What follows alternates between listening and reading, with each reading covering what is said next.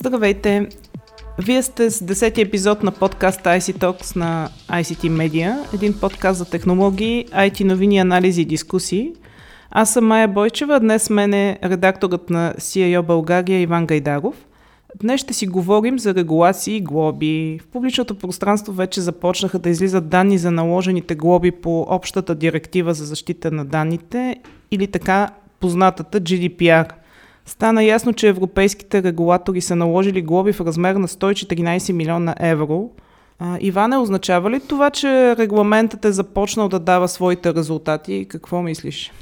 Ами, при всички случаи за тези, които плащат въпросните милиони евро, това са много. За останалите не знам дали са много, но като имаме преди, че той вече повече от година и половина реално е в сила GDPR.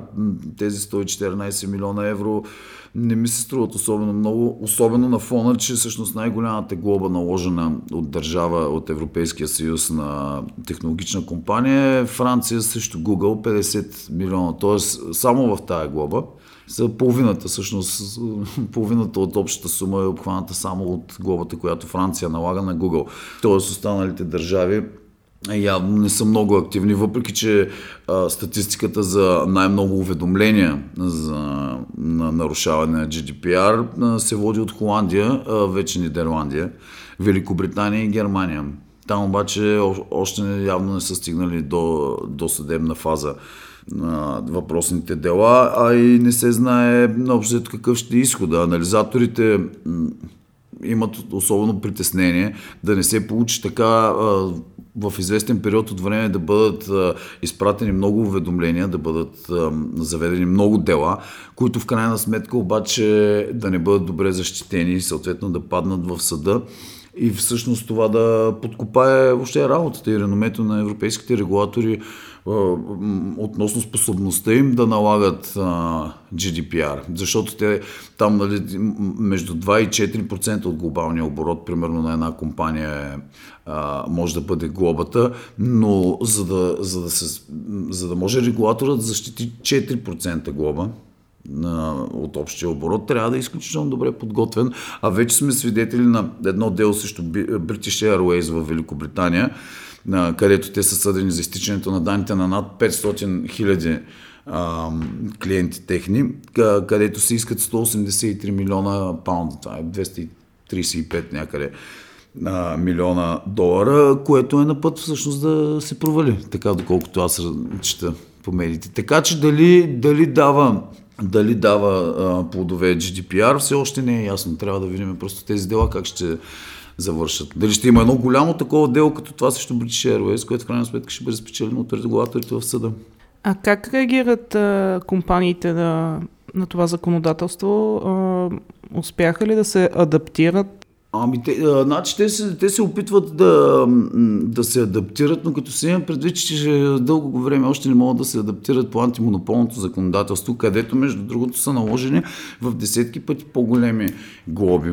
Те често се правят между двете законодателства, общо взето паралел между GDPR и антимонополното, защото те и двете ударят общо технологичните компании, защото те държат основно монопол, другите вече са разпределили секторите си.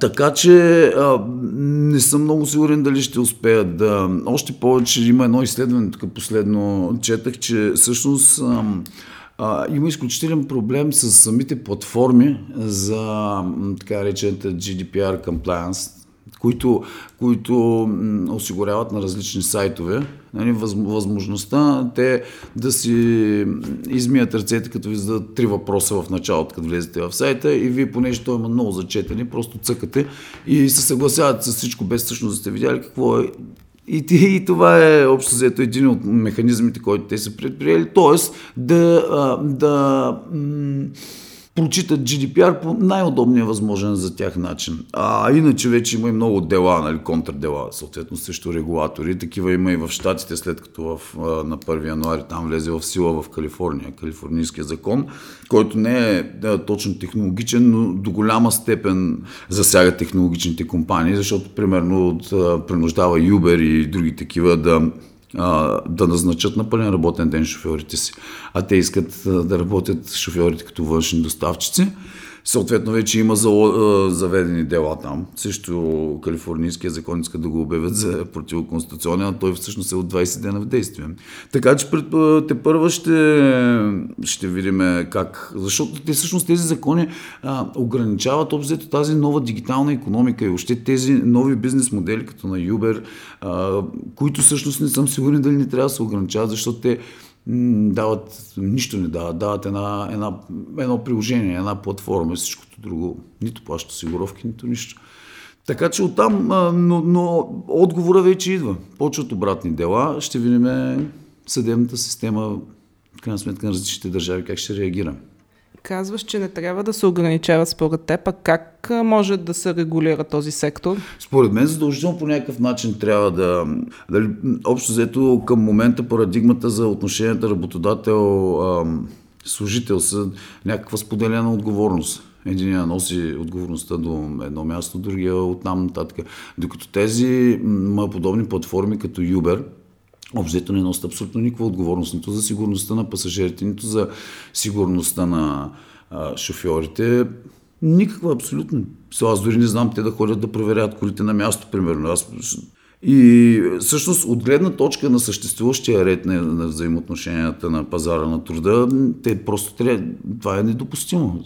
Но в крайна сметка това е нов тип економика. Ние вървим към с широки крачки към едно развитие, дето малко никой не може да си представи точно какво ще бъде, така че за новите правила може пък това да е Просто трябва да се изчисли доколко, доколко м- развиването на подобна економика е полезна за хората. Не нали? всичко гледаме от гледна точка на хората в крайна сметка. Добре, спомена за новите технологии. Няма как да подминем и въпроса за изкуствения интелект. Там има също много въпросителни около регулацията. Абсолютно и той в един момент се очаква да влезе общо взето платформите базирани на изкуствен интелект да влязат в сериозен спор с правото на обяснение по GDPR. Аз съм дълго време се занимавах точно с това, докато правих един материал, че всъщност в момента, тъй като в момента не разполагаме общо взето с развит изкуствен интелект, поне за масова употреба, който може да даде обяснение на своето решение, защо е решил това или това, това в един момент е възможно да се сблъска с точно с това, че ние като потребители имаме право, примерно, да разберем една банка, защо ни е отказала кредит. Нали, това да ни се обясни. Когато обаче банките използват а, а, платформи с изкуствен интелект, за да правят този анализ на клиентите, а, изкуственият интелект няма как да им обясни всъщност защо е взел това решение.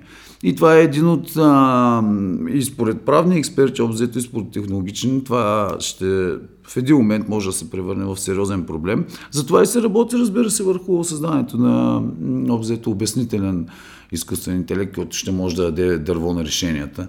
Това зависи нали, от технологията, от която се обучава. И това е само един от аспектите. Така или иначе, технологиите променят изключително много взаимоотношенията между хората и не случайно те постоянно се създават нови казуси пред правната наука и смятам, че това ще продължи с развитието на технологиите. Добре, повече регулации или повече етични норми според теб? За мен повече етични норми, обаче те, етичните норми работят в общество, което е готово да ги спазва. Хубав завършек. Благодаря ти. А вие, слушателите, очаквайте новия ни епизод следващата седмица. До скоро.